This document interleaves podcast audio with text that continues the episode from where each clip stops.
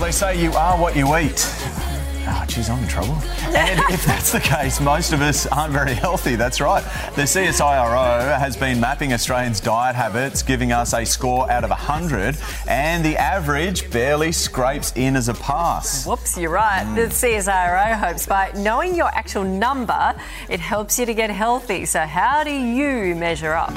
There you go. For more, we're joined by CSIRO research scientist and report author, Dr. Gilly Hendrie. Good morning to you. Well, how does the diet score work? Take us through it.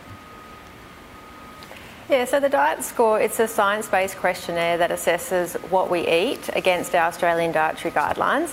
The dietary guidelines have recommendations for our age and sex, and so this allows us to create a score.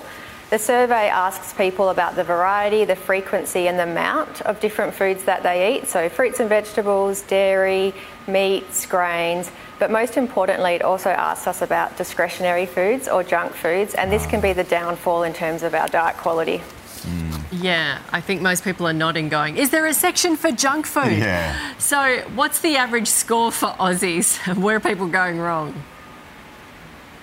Yeah, so the average score was 55 out of 100, and there's sort of three areas that we think people should keep in mind. So, reduce, reduce the amount of discretionary foods or those foods high in fat, salt, and sugar, and these are the ones we tend to have two or three times more than what's recommended.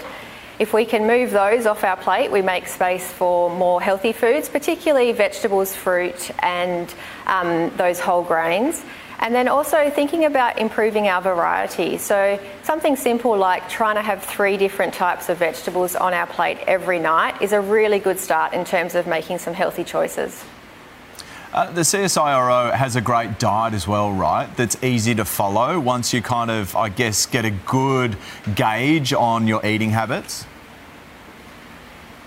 Yeah, so uh, the Healthy Diet Score survey is just about finding out what you eat, and awareness is really one of the first steps to behaviour change. So once you know where the areas that you're not doing so well in, um, you can go ahead and make some changes. And yeah, the Total Wellbeing Diet is a, is a 12 week weight loss program that's got lots of great recipes, and people can follow that to um, improve their diet quality but also lose weight if they're interested.